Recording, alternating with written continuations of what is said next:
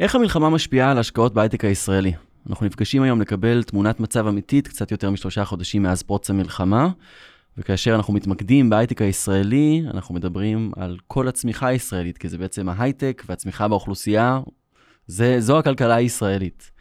אילו סקטורים נפגעו יותר, אילו פחות, אילו אינדיקטורים אנחנו צריכים להסתכל עליהם כדי להבין מה המצב של התעשייה לאורך שנת אלפיים עשרים וארבע, מה הציפיות, לאן כל זה הולך, האם יש מקום לדאגות שלנו, שיש גם מקום לאופטימיות. אנחנו מתחילים. הייטק בפקקים, מבית סטארט-אפ ניישן סנטרל. הייטק בפקקים מבית סטארט-אפ ניישן סנטרל, אנחנו שוב איתכם מדברים על יזמות סטארט-אפים, טכנולוגיה והעתיד. אני אורי טולדנו, לרוב לידי אדר, אונירית, כרגע בגפי, אבל אל תדאגו, אה, סיבות טובות והכל בסדר.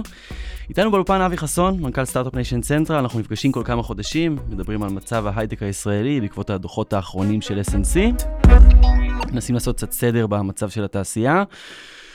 מנסים להרגיע, בזמנו היה כיף להרגיע את הבועה השמחה של עשרים ואחת והמחצית הראשונה של עשרים ושתיים. אני זוכר שהרגעת את ההתלהבות, וממש הייתי מאוד שמח לחזור לתקופה הזאת, כבר כמה זמן אני מתגעגע לתקופה הזאת. כן.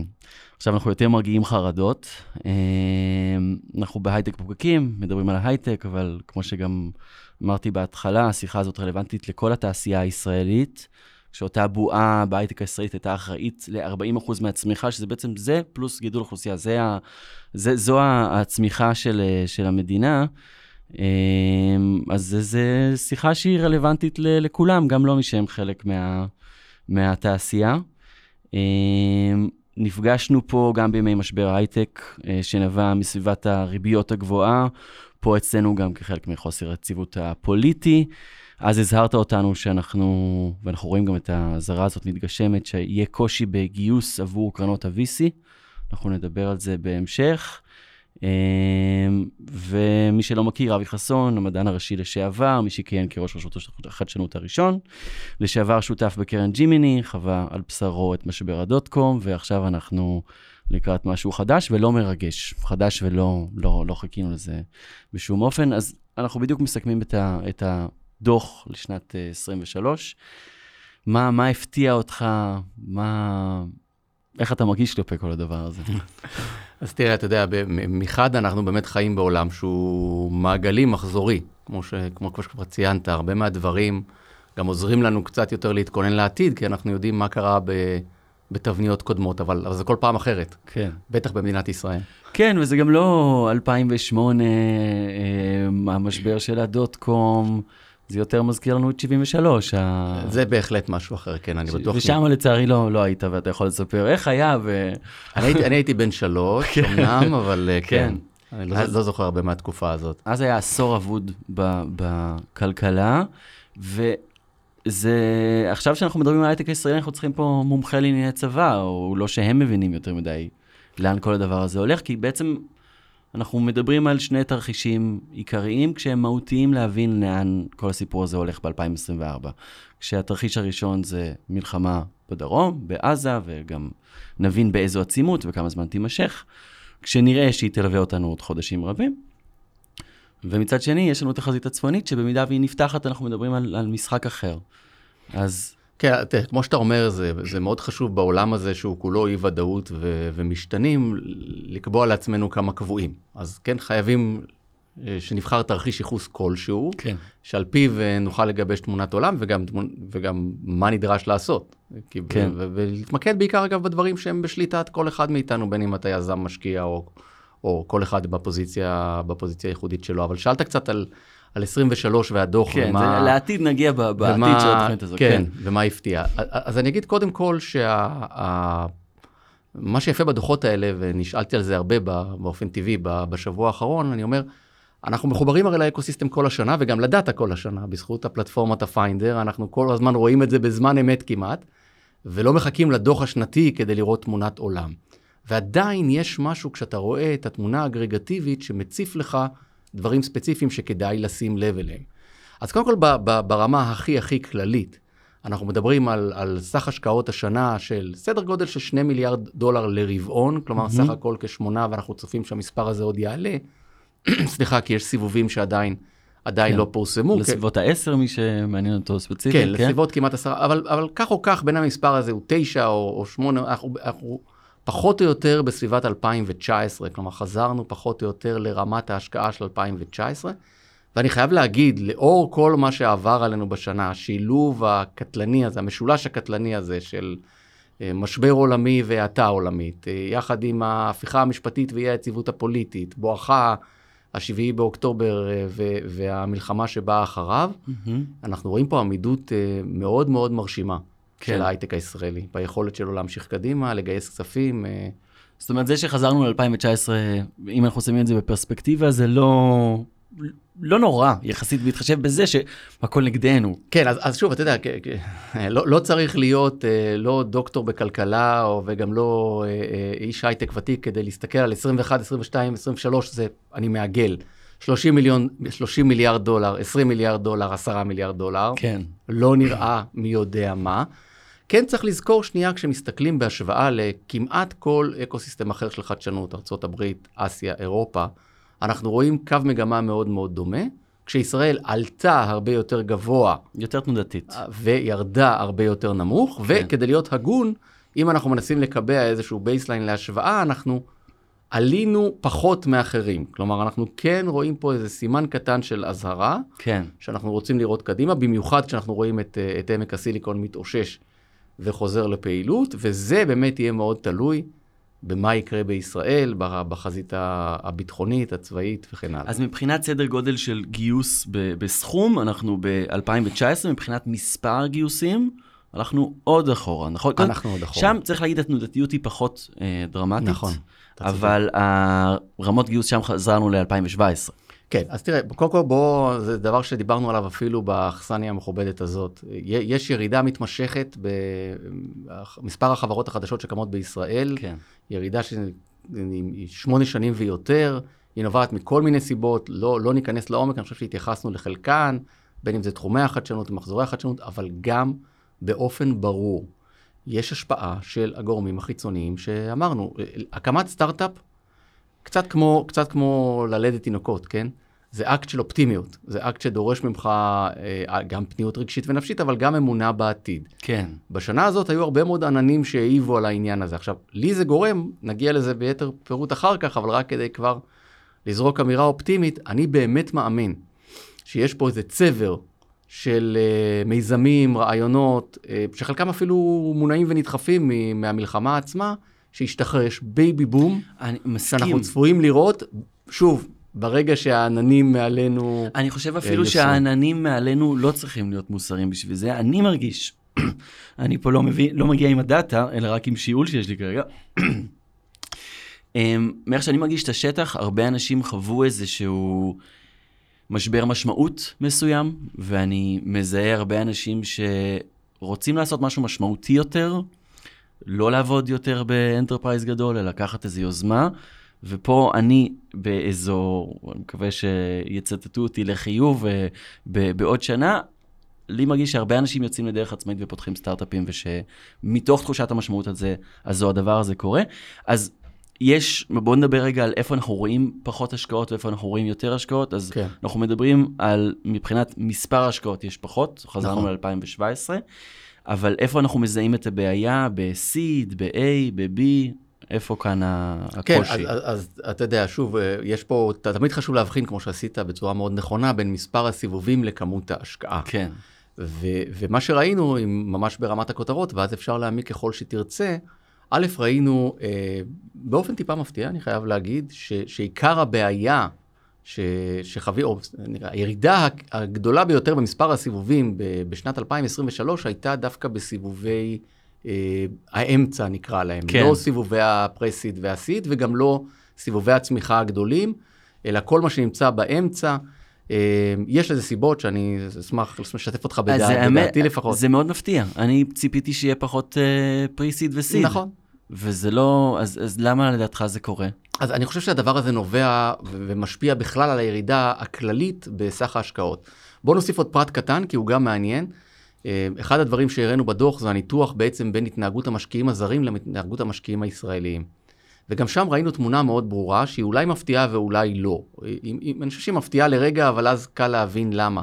שדווקא המשקיעים הישראלים היו אלה שהיו יותר זהירים, אם אנחנו רוצים להשתמש במילה עדינה, אבל השקיעו הרבה פחות בשנה החולפת, מאשר בשנים הקודמות, והמשקיעים הזרים שמרו פחות או יותר על יציבות. עכשיו, זה נובע בעיניי משתי סיבות עיקריות. סיבה אחת אה, היא ההשפעה, וזה אני אומר שוב בחוכמת הבדיעבד, כי לא ידענו להגיד את זה. בעיניי ההשפעה של אי היציבות הפוליטית, החקיקה המשפטית. אני חייב לתקן אותך לחיוב, אמרת את זה לפני שזה היה, של ה-וי סי'ז הישראלים יהיה קשה לגייס. לא, זה אני מסכים, אבל זו הסיבה השנייה. אני רק רוצה להגיד שבעיניי מה שקרה פה בארץ, מבחינת הפוליטית והמחאה, הרבה יותר השפיע על המשקיעים הישראלים, ושינה התנהגות מיד, בעוד שאת המשקיעים הזרים זה יותר לקח למקום של watchlist, אור אדום, אבל לאו דווקא לעצירה, אלא להגיד, אנחנו עוקבים מקרוב אחרי מה שקורה, וככל שהחקיקה תתקדם ותתממש, אז אולי ניסוג, ושמענו את האמירות האלה בפועל. אבל מה שקרה, שהמשקיעים הישראלים ממש שינו את ההתנהגות שלהם באותה נקודת זמן, ראינו את זה למשל גם ביזמים הישראלים, mm-hmm. ברישום חברות בחול וכן הלאה, זה אלמנט אחד. אבל האלמנט השני שמשפיע בדיוק על הסיבובים שעליהם דיברנו, הוא פשוט הפער שעדיין לא נסגר בישראל. בין הערכים שבהם החברות גייסו את סיבובי הפרסיד והסיד שלהם בשנת עשרים ואחת או בתחילה שנת עשרים ושתיים, לבין מה שהמשקיעים מוכנים לשלם היום עבור תמורת, תמורת אותן חברות. זה נורא מעניין, ובעצם אני, אני מסכם את הכותרת של השיחה הקודמת שלנו, דיברנו על דאון ראונדס. נכון. ואגב, דאון ראונדס זה לא משהו שקוראים עליו יותר מדי בתקשורת, כשאתה מגייס דאון ראונדס, זה ככה, אתה מוריד את זה קצת יותר מתחת לרדאר. אבל בחול אנחנו רואים יותר דאון ראונדס מפה. זה, זה מונח שהרבה יותר מקובל. לא, אנחנו, אנחנו שומע, זה, זה, זה לא תחושה. אני, אני שומע מכל האנשים שאני מדבר איתם, שפועלים למשל באמת בארצות הברית, כשוק כזה או אחר, התהליך הכואב, הלא נעים, כשזה החברה שלך, אבל ההכרחי מבחינת השוק, קורה שם. ומה שקורה בארץ בעצם, זה שהא' החברות גייסו הרבה מאוד כסף בשנת עשרים ואחת, והן פרסו את הכסף הזה לאורך זמן, הן מנסות לדחות את הרגע שבו הם יצטרכו לצאת ולגלות שהדירה שלך כבר לא שווה עשרה מיליון שקל, כן. מה לעשות? השוק, השוק ירד והדירה שלך היא אחרת, כי חשבת שתעמוד בה, שתייצר את עצמך ולא הצלחת, או פשוט כי המכפילים בשוק השתנו. וכרגע יש עדיין פער בין מה שהמשקיעים מוכנים לשלם לבין מה שהחברות מוכנות לקחת, ויתרה מזאת, אני חושב שהמשקיעים הקיימים, בעצם... גם לא רוצים לרשום הפסד. כן, כן, בוודאי לא רוצים לרשום, ולכן אני אומר הרבה פעמים, אנחנו רואים גם כל מיני הלוואות גישור, ברידג' לון, סייפים, כל כן. מיני דברים שהמטרה שלהם היא לא לקבוע ערך לחברה, נכון. אלא רק לדחות את רוע הגזרה מתוך תקווה, שכן נצליח לייצר את המחירות, שאולי המצב בשוק ישתנה, שתהיה התאוששות כזאת או אחרת. כל זה גורם, וזו הפואנטה שרציתי להגיע, להרבה פחות עסקאות שקורות. פשוט קורות פחות עסקאות. כן. עכשיו, למה אני חושב שהדבר הזה אה, אה, ישתנה? או, או אנחנו נראה תנודה מאוד גדולה על הכיוון השני. אגב, שוק הנדלן, אולי דוגמה פשוטה יותר גם, כן, אפשר כן. לראות דבר, דבר דומה, לא רוצים לקבע הפסד, ולכן יש פחות עסקאות. בדיוק אותו דבר. ומעל הכל חוסר ודאות. אין אז... ספק. אבל אז... זה חייב להשתנות, וזו הפואנטה, כי אני אומר לך, כמי שהיה בכיסא הזה, כשאתה שותף בקרן הון סיכון, אתה יכול, אתה יכול להגיד, אני השנה לא משקיע. כי המחירים גבוהים מדי, כי יש אי ודאות לגבי מתי נגייס את הקרן הבאה, כי המשקיעים שלי, ה-Limited Partners, אומרים לי, רגוע, בואו, לא חייבים עכשיו, אותם אלה אגב שאמרו ב-עשרים ואחת, דיפלוי, דיפלוי, דיפלוי, כן? כל, כל, כל, אומרים להסתער. עכשיו להירגע, אבל אתה לא יכול להגיד את זה במשך שנתיים, אתה פשוט לא יכול. ואתה לא, וכיזם, אם אנחנו מסרטטים את לוח הזמנים של גיוסים רבים ב-עשרים ואחת, נגמר. נגמר הכסף. נגמר הכסף. אז נגמר הכסף, זה אומר שאנחנו נראה, חייבים לראות אותם, אין ברירה, ואנחנו נראה גם חברות שנסגרות, וזה כן דבר שמגיע לעיתונות. או אנחנו נראה אם אנד איז, אבל פחות משמחים וכיפים. כן, זה עוד אפשר להצניע, אבל חברה שנסגרת, זה משהו שהוא... פה גם ביקורת על עיתונות שיש לה אהבת דם כזו, אוהבת לחגוג את זה, וזה משהו שאנחנו שומעים עליו. אני מאוד לא אוהב את זה, אני אומר לך בכנות. אני חושב שיש פה, אני מאוד מבין את זה, אני לא חושב שזה ייחודי לעיתונות ההייטק, אבל ה... החגיגה הזאת, כשיש פיטורים אה, בקנה מידה נרחב, או כשחברה נסגרת, או... הנה, גם הנה, קיבלו אותה. הנה, היוניקורן כן. הזה של פעם, תראו איך הוא נהיה קטן, בסוף זה, זה יהיה הבנת המטריה, כן. ומצד שני צריך להבין שזה טבעו של עולם, זה ממש טבעו של עולם. אז זה חייב לקרות. חייב לקרות. זה רק שאלה של, של מתי, ואגב, ולכן אני, אני חושב גם שאנחנו נראה את המשקיעים הישראלים דווקא בשנת עשרים וארבע, הרבה יותר דומיננטי מבחינת כמות הכסף שהם, שהם ישקיעו. מה יקרה המשקיעים הזרים? מאוד תלוי בתרחישי הייחוס עליהם דיברנו. אנחנו מדברים גם על ולואציות נמוכות יותר, נכון? אנחנו, הוולואציות ב-עשרים ואחת היו לא הגיוניות, נכון. אז מעבר לירידה בהיקף ההשקעות, אנחנו פשוט מדברים על אותם, כאילו אותה פעילות כלכלית, נכון. שמקבלת פשוט פחות כסף, שזה גם יותר ריאלי ותואם את המציאות. כן, ולכן אני אומר, שוב, זה מאוד מאוד לא כיף ולא נעים, כשזאת חברת פורטפוליו שלך, או עוד יותר מזה, כשזו ממש החברה שלך כיזם או מנהל, כן. אבל מחויב המציאות ברמת השוק. אז אם אנחנו מנסים פה לסרטט לתת, להתנבא קצת ואולי לסרטט איזושהי ודאות מדומיינת בחרדה. דיברנו על חברות שהולכות להיסגר. בוא ניקח צעד אחד קדימה, אחרי שהדבר הזה יקרה, אולי אז יתחילו הגיוסים, אולי אז אנחנו נראה את השוק קצת מתעורר לחיים, וחברות מבינות שאין להם ברירה, מתחילות לגייס, ו- ו- וזה משהו שהתבטא גם בסיכום שלנו של עשרים וארבע. תשמע, בסוף אני חושב שלוח הזמנים שהוא, הוא של כל חברה באופן פרטני. אנחנו פה יושבים ועושים ניתוחי מקרו, אבל בסוף יושבים, יושבות מועצות דירקטוריונים של חברות, והמנהלים עצמם כמובן, והם יודעים כמה רנוי יש להם, ומתי הם צריכים לצאת לדרך. כן. אני רק אומר, אני באמת חושב שה... ויש פה התבגרות של ההייטק, יש פה. ואני חושב שככל שמנכ"לים ודירקטוריונים, כי הרבה פעמים, באמת אני אומר את זה, לא כדי להגן על היזמים, הרבה פעמים דווקא המשקיעים הם אלה שמנסים לדחות את רוע הגזרה, כמו שאמרת, לא לשנות את הערך בספרים, מה שמיד מוריד את התשואה כן. של הקרן, את התשואה התיאורטית של הקרן, יש לומר. ככל שיותר מהר אנשים יפנימו את השינוי, יעשו את ההתאמות, יבינו שיותר חשוב להזרים כסף לחברה, גם אם זה בערך נמוך יותר, גם אם זה מדלל את בעלי המניות הקיימים, גם אם זה ידרוש צעדים כבדים, כך ייטב. ואני חושב שפה באמת אנחנו נראה את ההבדל בין חברות שהיו נכונות לשעתן, כן. אבל אולי, אולי לא מספיקות לבנות על, על גבם עסק עצמאי, ואולי אגב נכון שישתלבו בתוך חברה אחרת, וביחד ייצרו חברה שהיא מעניינת. אני נזכר בספידים, בטירוף של עשרים ואחת, כל שבועיים פה הכרזנו על יוניקורן, זה היה כבר... טירוף, ו- ואני חושב... על יוניקורן ועל סיד של חמישים מיליון דולר. כן.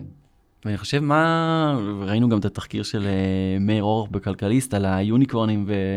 ומה איתם היום, חברות שהשקיעו גם כל כך הרבה על הברנד, אנחנו נראה חלק מהדברים האלה באמת מגייסים בשוויים לא מרשימים, של מאה, מאתיים, שלוש מאות מיליון דולר ירידה משמעותית, ואנחנו נראה גם הרבה מהם נסגרים, וזה זה הולך להיות תמונה עצובה. אני רוצה... אבל, אבל, סליחה שאני קוטע אותך. אני בעד האבל פה. אבל אנחנו נראה גם כאלה שהיו שווים עשרה מיליארד דולר, והם עכשיו שווים רק מיליארד דולר. כן. ואתה יודע מה? זה ממש בסדר. אם החברות האלה יודעות לייצר עסקים עצמאיים ומקומות עבודה וכן הלאה, אז זה פחות חשוב, סליחה שאני אומר, זה פחות חשוב אם החברה שווה רק מיליארד דולר. צריך גם להבין, חלק מהעלייה והירידה היא לפעמים פשוט שינויים סקטוריאליים בעולם. קח את סקטור הפינטק למשל, שהרבה מהיוניקורנים האלה היו חלק מהסקטור הזה. סקטור שעלה ופרח בעולם של ריביות נמוכות שמאפשרות לך לייצר ארביטראז'ים וגם לגייס הון עבור פעילות הלוואות שלך למשל, אם זה מה שהחברה שלך עושה, כל עולמות הקריפטו שקרסו. ברגע שהדבר הזה קורה, יש ירידה עולמית בפעילות וגם בערכים של חברות כאלה. אז התחלת כבר להיכנס לתוך סקטורים, ואני רוצה אה, להמשיך את זה. אה, אגיד ב- בהפתעה שאני לא הסתכלתי על מספר החברות שיש, ועל אה, ההשתייכות שלהם בסקטורים השונים, ואיפה היה יותר השקעות ופחות השקעות. אני לא ידעתי שיש כל כך הרבה חברות הלת'טק בישראל. זה לא בסדר. אז אני התנצלתי על זה כבר לפני השידור, אני אעשה את זה גם... לא, אני אקח את זה על עצמנו, כי בסטארט-אפ, אחת הסיבות בסטארט-אפ ניישן סנטרל, שאחד מסקטורי המיקוד שלנו הוא הלת'טק, נובע בדיוק מהסיבה הזאת, שיש מעל אלף שש מאות חברות. אלף שש מאות עשרים ושלוש חברות, אני סליחה, אני מול הדוח ואתה לא, זה לא הוגן. אבל זה בעצם הסקטור עם הכי הרבה חברות בישראל. אז אני שנייה רגע... וזה לא חדש. גולש מה... איך אתה מסביר את זה? אז א', א', זה לא תופעה חדשה. כן. רק להשוואה למי שפחות מצוי במספרים, יש קצת יותר מ-שש מאות חברות סייבר בישראל. כן. רק לקבל, זאת אומרת, כמעט פי שלושה, ורק, שוב, כדי להיות הגונים, כשאנחנו אומרים health tech, אנחנו כוללים בתוך זה גם חברות פארמה, גם חברות מדיקל דיווייסס וגם חברות דיג'יטל הלס, וכמובן שיש יש גם חברות שהן גם וגם, אבל אנחנו לא סופרים אותן פעמיים, אנחנו מחריגים אותן. כן. התמונת המראה, ותכף אני אדבר על הצד החיובי, החיובי, כן, היא שרוב החברות האלה מעסיקות מספר מאוד קטן של עובדים בדרך כלל, וגם לא מגייסות הרבה כסף, נניח בהשוואה לסייבר, אבל גם בהשוואה לתחומים אחרים. למה יש לנו כל כך הרבה, אתה שואל? דוגמה, אגב, בשביל לסבר את האוזן, כי אתה אומר, לא מגייסות הרבה עובדים, גם לא מגייסות המון כסף. אם תסתכל, רוב מוחלט של החברות האלה יש פחות מ-חמישה עשר עובדים. כן. בסדר? כי הרבה מהם נמצאות בשלבי מחקר, מחקר ופיתוח. זה, זה, זה שלב שבו אתה לא צריך הרבה עובדים, אתה נסמך על קבלני משנה, אתה עובד בעצם עם איזה קור מדעי, מחקרי כזה או אחר, ו- ו- ורוב ההוצאות והסיכונים הם, הם, הם בעולמות האלה. Mm-hmm. רק בשלב אחר כך, כשהחברה בעצם כבר צולחת, שוב, זה מאוד תלוי מה היא עושה, אבל בוא נגיד, מגיעה למוצר, יהיה אשר יהיה המוצר, וצריכה להתחיל להתרחב למחירות, שיווק וכן הלאה, אז באמת אתה רואה את, ה, את הצמיחה הגדולה ב... במכפיל התעסוקתי, ויש חברות כאלה בישראל אגב, כן? כן. ושוב, אני אומר, כשאנחנו חושבים על חברות בתחום הבריאות, אז, אז גם חברה כמו איי איי דוק היא חברה בתחום הבריאות, כן? חברת איי איי. כן. אנחנו מדברים הרבה על איי איי, אבל הלקוחות שלה הם בתי חולים, מאות בעולם. כן. ויש חברות כאלה, אז, אז יש גם חברות ש, שהצליחו לגדול ולהיות משמעותיות, אבל רובן עדיין קטנות. כדומה, כן. ולמה למה זה קורה, שאלת? אז אני אומר, קודם כל יש הרבה מאוד חדשנות, שקורית בישראל במקורות רלוונטיים לעולמות האלה. אתה יודע, אם היינו בארצות הברית והיה לנו את המאיו קליניק וסיני ובתי חולים... אבל יש לנו. יש לנו. לא, זה מפתיע אותי. אז תן לי לספר לך, מה שנקרא, ובואו רק גילוי נאות לטובת מאזיננו, אני יושב בוועד המנהל של שיבא תל השומר, אבל מעבר לשיבא גם באיכילוב וגם באסותא וגם ברמב"ם וגם בהדסה וגם בהרבה בתי חולים אחרים שלא מניתי את שמותיהם, א', יש לנו רופאים מצוינים. יש רפואה מעולה בישראל, וזה חשוב, כי הרבה פעמים צורך קליני מתורגם בעצם לאיזושהי חדשנות כזאת או אחרת. כן. ומעבר לזה, עוד דבר שצריך לזכור זה שגם הרופאים גרים בסטארט-אפ ניישן, כלומר בסוף הם ישראלים, יזמים, יש, יש להם חבר שהוא מהנדס. יש דאטה יחסית מסודרת, כן, בהשוואה לעולם. בדיוק, הדאטה זה נושא אחר, כן. זה נכס אחר שיש לנו. כן. אגב, אני, אני אומר בכנות, הוא נשחק, לא, לא נשחק במובן... הייחודיות שלו נשחקת. כן. כלומר, לפני עשר שנים היינו היחידים, נכון. שיכולנו לבוא ולהגיד, כל האוכלוסייה, הם, יש רשומות רפואיות, אלקטרוניות, מידע דיגיטלי, קליני, היסטורי לגביהם, היום כבר יש עוד מדינות שיש להם את הדבר הזה, כן. וכמובן היום גם יש מידע גנטי, שמצטרף לזה וגם הוא מעניין. חוזר חזרה לדוח? יאללה. אז אה, בחנו סקטורים שונים, אה, איפה ראינו... פגיעה משמעותית ואיפה לא, אני כבר מההתרשמות שלי מלקרוא עיתונים, ראינו את וויז מגייסת, וראינו הרבה פעילות, את קייטו בתחום של סייבר, סייבר, כל כך סייבר פשוט מדהים בעמידותו, נכון, נקרא לזה. וזה קדימה גם כזה מין אפשר, זה אחד היתרונות היחסיים הגדולים של ישראל. אני חושב שכן, לא רק זה אחד היתרונות, סייבר באמת הוא ככה ניצב שם, ניצב איתן, כמו שאמרת, גם בתחום המיזוגים והרכישות, ראינו פעלו אלטו קונה פה, קונה פה חברות, גם בתחום הגיוסים, וסייבר הוא פשוט משהו שיש לו מעבר ליתרון היחסי פסיכי של ישראל. צריך להבין, אנשים לא מבינים, משהו כמו ארבעים אחוז מגיוסים בסייבר בעולם קורים בישראל. כן. זה, זה מספר בלתי נתפס. וגם מלחמה, סייבר, זה מעין... אין ספק. זה לא אמור לפגוע בצורה ישירה, אנחנו רק רואים את הצורך עולה. אבל גם מעבר לזה, שוב, אם נחזור ל-איי איי, הנה פעם שנייה היום, בטח יהיו לנו עוד כמה. בואו נקציב לנו עוד פעמיים, וננסה לעבור על זה, כי תוך תוכנית שבוע הבאה אנחנו גם מדברים עליו. אה, אוקיי, בסדר גמור. אז אני לא אגנוב, אבל אני רק אגיד שגם בעולם שבו זורם בברזים איי איי, וזה הופך להיות רלוונטי לכל דבר שהוא, לא צריך דמיון מפותח בשביל להבין שהאיומים שהעולם הזה מייצר בתחום הסייבר הם מאוד מאוד מפחידים, ומייצרים לכן הרבה מאוד הזדמנויות כלכליות. בקיצור, זה הולך להיות איתנו עוד לשנים. איפה ראינו פגיעה הכי קשה?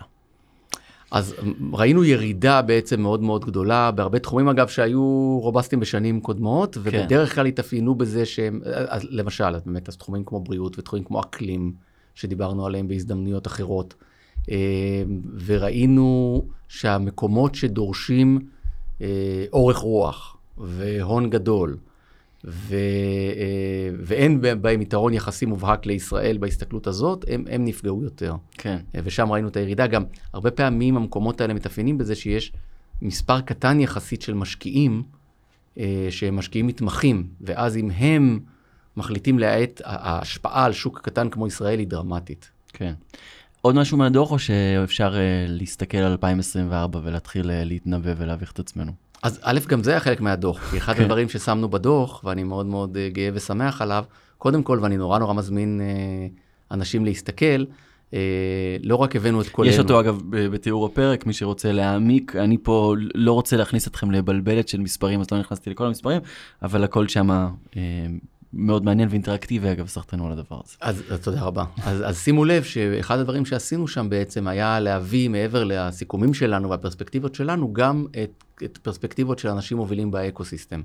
ואפשר לקרוא שם את סיכומי השנה, ובעיקר, וזו הפואנטה, את תחזית עשרים וארבע של אלן פלד, ושלמה דברת, ו- ורונה סגב, ונדב צפריר, ועוד ועוד. וכדאי, כדאי לעשות את זה שוב, אני חושב שבסוף האנשים האלה חיים ויודעים. ועוד דבר שמצורף לסק... ש... לדוח, כן. זה סקר בעצם שערכנו בקרב משקיעים וחברות רב-לאומיות, שבהם שאלנו וניסינו לקבל מהם סנטימנט לקראת שנת עשרים וארבע. כן. והיה מעניין גם לראות, לראות קצת את זה, עם תמונה שהיא תמונה מורכבת, אני אומר את זה בכנות. אז נגיד בהקשר הזה שלמשקיעים שיש להם נוכחות בישראל, שמונים ותשעה אחוז מהם היו אופטימיים ברמות כאלו ואחרות לגבי היכולת של ישראל להמשיך לדלבר ולחדש, ו-שמונים ושמונה אחוז מאלה שנמצאים מחוץ לישראל. אבל הנקודה אולי יותר פסימיסטית זה ש-חמישים ושניים אחוז מהמשקיעים מאמינים שה... ההשקעות בישראל ירדו במהלך אלפיים עשרים וארבע. בדיוק, זה ממש מנית פה את, ה, את המורכבות בעצם של הסקר, שמצד אחד אמונה מאוד מאוד גדולה ביכולת של ההייטק הישראלי to deliver, בעמידות שלו, ביכולת שלו לספוג את הזעזועים שעוד נכונו לו, וגם עוד דבר שלא התייחסת אליו זה בעצם עשרות מנהלי multinationals בישראל, שבאים ואומרים שהתחזית שלהם היא שהחברה בהם היא עובדים, תשמר או תגדיל את הפעילות בארץ, כלומר, לא, לא צופים הקטנה בפעילות שם, וזה נדבך חשוב שזה, אבל רוב באמת המשתתפים חושבים שרמת ההשקעות בישראל תרד. זאת אומרת, תישאר או תרד, אבל לא, לא תעלה בשנה הקרובה. אתה חושב שזה ריאלי לדבר על ירידת משכורות? גם אם זה יגיע לרמת העובד? אני חושב שזה יכול לקרות כחלק מהצעדי הצמצום, אני חושב שבוודאי יהיו צמצומי כוח אדם, זה בוודאות יקרה וזה משפיע על העובד מאוד. אנחנו נראה לדעתי הרבה יותר, אנחנו מתחילים לראות את הסנוניות הראשונות, יהיו הרבה מאוד כאלה לדעתי, הרבה מאוד חברות שיצמצמו פעילות, שמנסות לדחות את רוע הגזרה שוב, מסיבות ברורות, כי זה צעד שהוא קשה, בוודאי בעת הזאת, אבל פשוט לא תהיה ברירה. עבר תקציב לפני כמה ימים. ויש שם גם כמה בשורות להייטק. כן. הבשורה המרכזית זה מה שהם מגדירים יוזמה שתיים, אחרי יוזמה אחת של, של שנות ה-תשעים, שאחד הצעדים הכלכליים שבעצם המשמעותיים שהממשלה עשתה מאצ'ינג להשקעות שמשקיעים פרטיים שמו בישראל, וגם בתה קהילה שניסתה ללמד איך להשקיע, וזו תוכנית שגם נלמדה וחוקתה במקומות אחרים בעולם, מאוד מאוד מאוד מוצלחת. אז עכשיו מנסים לייצר יוזמה שתיים. כן, אני חושב שהגדרתי אותה פעם בתור התוכנית הממשלתית המוצלחת ביותר ever. כן, אה? אני דבק בזה, אגב. כן. ההייטק הישראלי זה במידה רבה, אם נסתכל על כל הגורמים, מהכוח האדם שהיה כאן בזכות מלחמות העבר ויצירה של חלקי חילוף למטוסים בעקבות האמברגו וחברות מולטינשנלס שפתחו פה. יוזמה שתיים, האקוסיסטם עצמו שאנחנו רואים את כל השלבים, שרשרת הערך של ההייטק זה הרבה, הרבה מזה יוזמה אחת. נדבר על אלפיים עשרים וארבע יוזמה שתיים. כן, נדבר בכלל, בוא נגיד, נסתכל שנייה על המכלול, אני אגיד לך כן. מה הדברים המרכזיים שאני כקורא קצת יותר אולי מנוסה רואה בהם. בצד החיובי, קודם כל אני רואה חשיבה, אני רואה את רשות החדשנות, יושבת ומנסה לחשוב מה האתגרים המרכזיים שעומדים בפני ההייטק, ולייצר כלי מדיניות רלוונטיים, זה משמח אותי כי זה ממש היה הרעיון שעמד מאחורי הקמת הרשות. כן. ואני רואה את תהליך החשיבה הזה, רואים את הקמת קרן האזנק, רואים את השינוי בתוכנית החממות, רואים... שאנחנו רגע נרחיב על כל אחד. אין בעיה, אני רק אומר, אני דווקא מתחיל מן הכלל אל הפרט, רואים פה באמת איזשהו ניסיון לזהות מה האתגרים הגדולים, ואז לבוא עם כלי מדיניות ברורים. ועוד דבר חיובי שרואים, שהוא היה קיים גם בעבר, אבל אני שמח לראות שהוא קיים גם עכשיו, כי באמת, אני אומר, המצב בשירות הציבורי הוא מורכב בימים האלה. אנחנו רואים הרבה אמון, הרבה אמון של משרד האוצר ברשות החדשנות. כן. ביכולת שלה להוציא לפועל תוכניות ממשלתיות עם כספים משמעותיים, וכל, והדברים האלה הם מאוד מאוד חיוביים בעיניי. אני אגיד לך איך אני מסתכל על יוזמה שתיים. קודם כל נגיד מה זה, שוב חזרנו לעשות מאצ'ינג, של הפעם מנסים לעודד את המשקיעים המוסדיים להשקיע בקרנות הון סיכון. בדיוק. ולא באופן ישיר. לא, שזה דומה לתוכנית יוזמה המקורית. כן, תוכנית יוזמה המקורית, המטרה הייתה להקים קרנות, פה זה לא חייב להיות קרנות חדשות. אני אגיד... וזה כסף חדש, אגב, יש כל מיני תרגילים תקציביים שם במשרד האוצר, ואחר כך שיוצאים, זה כסף חדש שלא היה שם לפני. כן, אז זה באמת כסף חדש, לגבי שאר הדברים אני עדיין מודה שאני קצת חשדן, ותמיד שווה לבדוק כמה מתוך הכספים שמוכרזים עליהם, הם פשוט איגום משאבים של מקומות שכבר היו קיימים, או צביעה מחדש, וכמה מזה מקור, אבל כמו שאתה אומר, זה באמת כסף חדש ויהודי. אני אגיד לך את השני סנט שלי. בסדר? אני חושב שמאוד חשוב להבין מה מטרת המהלך. אני אגיד את דעתי האישית בלבד. אם המטרה היא להזרים עוד כסף לשווקים, אני אישית לא משוכנע שהדבר הזה הוא קריטי בנקודת הזמן הזאת. Mm-hmm. אני אומר את זה ממש בכנות, אני חושב שגם רמת הכספים היא, היא, היא בסוף משמעותית, אבל, אבל לא דרמטית. אני לא משוכנע שזו הבשורה הגדולה. בעיניי, חשיבות המהלך הזה היא הניסיון המתמשך, ואני אומר בכנות, שלא הצליח עד היום להכניס את המוסדיים הישראלים להשקעה בהייטק. בהייטק, אגב, לא רק בקרנות הייטק, בהייטק. ב-אלפיים עשרים ואחת ראינו אותם. הם היו חלק מהטרמפיסטים, המוסדיים הישראלים. אנחנו ראינו את המוסדיים הישראלים פעמיים לאורך ההיסטוריה שאני זוכר, באים בצורה מסיבית. פעם הראשונה היה בשנת אלפיים, והפעם השנייה הייתה בשנת אלפיים עשרים ואחת. הם לא יחזרו יותר אחריה. Guess what? תמיד מה שנקרא, כן, או כמו שאני נוהג לומר, סליחה, אני מתנצל על ההשוואה המעליבה, כשהספר שלך ממליץ לך על סטארט-אפ, זה הזמן למכור. הכל. אז, אז, אז, אז פשוט התנהגות, באמת אני אומר, מאוד אופורטוניסטית, מאוד לא... לא אבל יש ניסיון מתמשך. התשתית עדיין שם, אבל. כל מיני קרנות פרייבט אקוויטי שמובילים... מוסדיים שמשקיעים עדיין בסטארט-אפים. זה הרבה יותר עמוק. אני באמת חושב שיש מטרה לאומית, א', לבזר את ההשקעות בהייטק, ולהכניס יותר משקיעים מקומיים. אגב, זה אבסורד שאנחנו מדברים על זה. בכל מקום אחר בעולם, יש תופעה מוכרת שנקראת home bias. בדרך כלל אותם מנסים לשנות, כן? כי אומרים, המשקיעים, משקיעים הצרפתים, חבר'ה, תסתכלו קצת בעולם, לא הכל צריך להיות מושקע בצרפת, המשקיעים, וכן הלאה. ואצלנו אנחנו רואים תופעה הפוכה. אולי הם תוכניות מדובבות.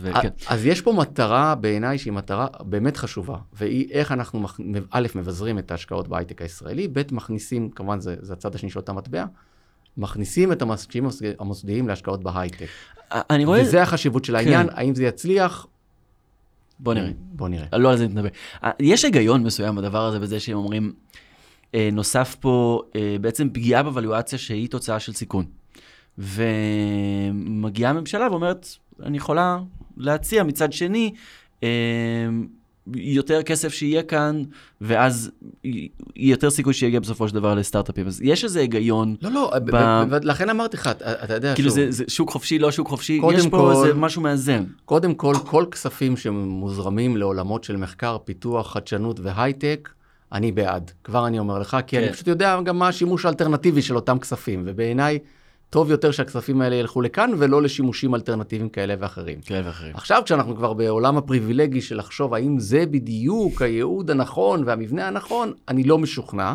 אני כן חושב שזה משרת מטרה שהיא מטרה חשובה. אני כן אגיד משהו על כל תקציב הממשלה, שהוא רלוונטי, אנחנו מדברים פה על סכום קטן מתוכו, אבל אם הגירעון יגיע, חוב תוצר יעלה על שבעים אחוז ויורידו בדירוג האשראי של ישראל,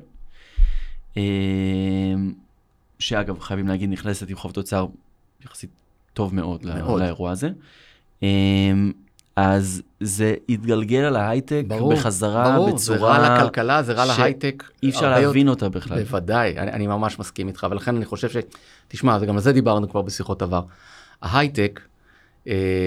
בגלל שהוא כבר כמעט עשרים אחוז מהתוצר, בגלל, הוא, הוא כבר לא במקום של ה, ה, הילד הקטן שיכול להגיד, כן. אני מנהל משהו משלי. לא, אתה כבר חלק מהכלכלה הישראלית, אתה משפיע עליה, אתה מושפע ממנה, אני חושב שיש את התובנה הזאת, אגב, זה, זה עוד אחד הדברים החיוביים שקרו מהשנה המאוד מאוד קשה שעברנו, ואנחנו אנחנו כן, כן נראה את זה קורה. אבל אני כן אגיד לך משהו קצת קונטרוברסלי, אולי שאני מודה, לא הייתי אומר אם הייתי עדיין אה, ראש רשות החדשנות, mm-hmm. אבל היום אני מרגיש אותו מאוד מאוד חזק. מבחינתי, יותר חשוב לקחת שלוש מאות מיליון שקל מהתקציב הזה שניתן עכשיו, ולמנוע את הקיצוץ בתקציב השכלה הגבוהה. ואני חושב שלהייטק, כן. זה יותר משמעותי וכן הלאה. ו- ולכן 아- צריך להסתכל על התמונה הכללית, ו- והצעד הזה, והיו גם צעדים אחרים שדובר עליהם, ולא ברור אם... אז אנחנו מדברים באמת על קרן ההזנק בהקשר הזה, וש- שאמורה לטפל בדיפ-טק, ו- ולקצץ בהשכלה הגבוהה, זה לקצץ בדיפ-טק של עוד חמש שנים. כל בינה תחומי... מלאכותית, L L M'ים, חברות כמו A I עשרים ואחת, זה תחום אקדמי. הפער הכי גדול שיש לנו בתחום הבינה המלאכותית היום, הוא בתחום של מחקר אקדמי ותשתיות מחקר. זה תחומים שרשות החדשנות לא מטפלת בהם. אגב, בעיניי בטעות, אני ניסיתי להרחיב את החקיקה בזמנו ולא נתנו לי, אבל לא משנה. אבל הממשלה, בוודאי ובוודאי אחראית עליה. אני חושב של ל- ל- ל- לא להסתכל על התמונה הכללית, אומר בדיוק את מה שאתה אומר. פעם הבעיה הגדולה שלנו, אני אשתמש בדימוי אחר אולי, כשהסתכלנו על עולם האקדמיה, נניח בתחום מדעי החיים למשל, דיברנו קודם על חברות רפואיות, mm-hmm. אמרנו, יש לנו יהלומים באקדמיה, יש לנו מחצבי יהלומים אינסופיים, אנחנו לא מצליחים לכרות אותם.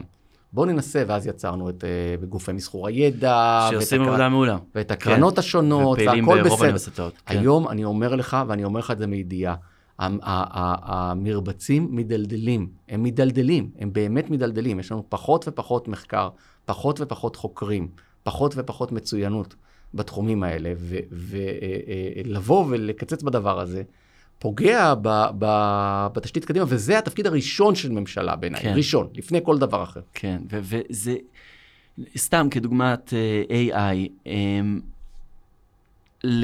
לאוניברסיטאות אין את הסכומים לקנות את המכשור הדרוש, אגב יש לנו פה בישראל את ה-Israel One, נכון. שזה זה גם, זה נחמד. תוכנית מוצלחת אגב, שגם הייתה לפני לוח הזמנים שלה, נכון? זה, זה איזשהו, כן איזושהי פינה חיובית, אבל אני חוזר חזרה להתלונן. זה המחשב של NVIDIA למי שלא מכיר. כן. אז אין את הכסף לקנות את המכשור הדרוש בשביל להריץ מודלים L L M'ים גדולים. פה גם התעשייה נכנסת לתמונה. ההשקעה בתשתיות האלה היא יקרה, ולקצץ שלוש מאות מיליון שקל, נכון? זה הסכום שמקצצים שם? שמדובר עליו, אתה אף פעם לא יודע על הדברים האלה. יכול להיות פתאום שבע מאות, וזה יכול להיות אפס. זה דרמטי וזה... כן, אבל זה לא רק המכשור אגב בעיניי, זה גם החוקרים עצמם, תבינו, אין מה לעשות, הדוקטורט המצטיין... התחום נהיה עוד יותר יקר ממה שהיה קודם, רק על ה... הכל נהיה יותר יקר, בואו, אנחנו נכנסים לעולם של מחשוב קוונטי, אז בכלל המספרים הם שם, אני אפילו לא משוכנע שנצליח להתמודד איתם. כן, גם שם. וגם בתחום מדעי החיים, למי ש... תסתכלו פעם כמה עולה מיקרוסקופ, מה שנקרא, זה ממש לא הדבר הזה שאתם קונים באלי אקספרס בעשרה דולר. כן. בואי ננסה לסכם אותנו ולצאת עם איזשהו outlook ל-אלפיים עשרים וארבע, מה הדבר הכי חשוב מעבר למלחמה בצפון, שזה פשוט לא הפודקאסט הנכון להבין האם היא תקרה או לא, ולא חושב גם שיש כזה. אז תראה, אני חושב שוב, אני חושב שבסוף המבחנים שלנו, הם באמת, הם קודם כל בהמשך ה-delivery, אני מזכיר. שזה ברמה האישית. מס דליבר, הייטק. כן, אבל זה לא ברמה אישית, זה גם ברמה המקרו-כלכלית. אם יש משהו שעובד להייטק טוב, בניגוד לתיירות למשל, היה פעם דבר כזה במדינת ישראל, הוא שצד הביקוש לא נפגע. וכל עוד החברות יצליחו להמשיך לייצר ולהמשיך לספק ולהמשיך לענות לצרכי הלקוחות שלהם. הלקוחות שהם בחוץ לרוב לא תחת מצב של מלחמה. בדיוק. ולהפך הם גם מתאוששים לאט לאט מפגיעה בהייטק. אז אני אומר, זה הקומה הראשונה. בסדר? הקומה השנייה בעיניי היא באמת החזרה של שחקני ההון סיכון הישראלים למגרש, על כל המשתמע מכך, יותר עסקאות, ההתנקות ההכרחית הזאת של השוק שצריכה לקרות, ואני מקווה גם הבייבי בום שדיברתי עליו. כן. התנקות ובייבי בום, אגב, התנקות זה מילה מאוד יפה, זה, אנחנו בעצם צופים כותרות מזעזעות והרגשה של פאניקה ב, ב, בעיתונים בחודשים הקרובים. כן, אני חושב שכן, אני חושב שאנחנו נראה את זה, ו, וזה לא נעים, אבל... אבל, אבל אנחנו אבל... כבר מדברים על הבייבי בום שאחריו, ש, שבאמת, אני אומר לך, מלהרגיש את השטח, הוא פשוט עבור האינדיבידואלים שמחפשים משמעות גדולה יותר, בין היתר בעקבות המלחמה שזעזעה ברמה האישית את כולם, זה, זה, זה גם, תוצאות, זה, זה ייגמר בבייבי בום. זה, זה... לא, והיזמים גם כדאי שידעו, אני נזכר קצת ב-אלפיים ושלוש למשל, שהקרנות, והייתי אז בעולם הזה, אנחנו כבר הבנו שאוקיי, כבר א' חייבים להשקיע, אתה יודע, כבר אי אפשר, כבר שנה לא השקענו, וב' גם באמת יש הזדמנויות, אבל היזמים עוד היו בראש של טוב, אף אחד לא משקיע. כן. אז, אז אני אומר גם, גם לא ליפול בדבר הזה. כן. כי אני חושב, ואגב, פה לא נכנסנו לזה, וזה בסדר, קרן ההזנק למשל היא באמת משאב מאוד חשוב כדי לעודד את הדבר הזה. אז, mm-hmm. אז, אז יש לנו, יש לנו סיבות להיות אופטימיים. אני אומר, זה כן ידרוש מכולנו תעצומות נפש לא פשוטות. לגמרי. זה, זה כמו שכולנו חווים. Must deliver. אבי חסון, מנכ"ל סטארט-אפ ניישן סנטרל, תודה רבה לך. תודה לך. תודה לכם ולכן שהזנתם לנו, תודה לסטארט-אפ ניישן סנטרל ולכלכליסט על שיתוף הפעולה, תודה לטובה שימאנוב, לינור גריסאיו, נירית כהן הדר חי, על המצלמות היום אופיר זליקוביץ'. כרגיל אנחנו עולים בפייסבוק לייב של יצדון הסטארט-אפ וסטארט-אפ ניישן סנטרל, אני אומר את זה כי כנראה אתם שומעים אותנו בפודקאסט, ואם אתם שומעים אותנו שם והגעתם עד הלום אז דרגו אותנו חמישה כוכבים, תהיו נחמדים. אני אוהב את הלדנו, נתראה בחמישי הבא, יאללה ביי.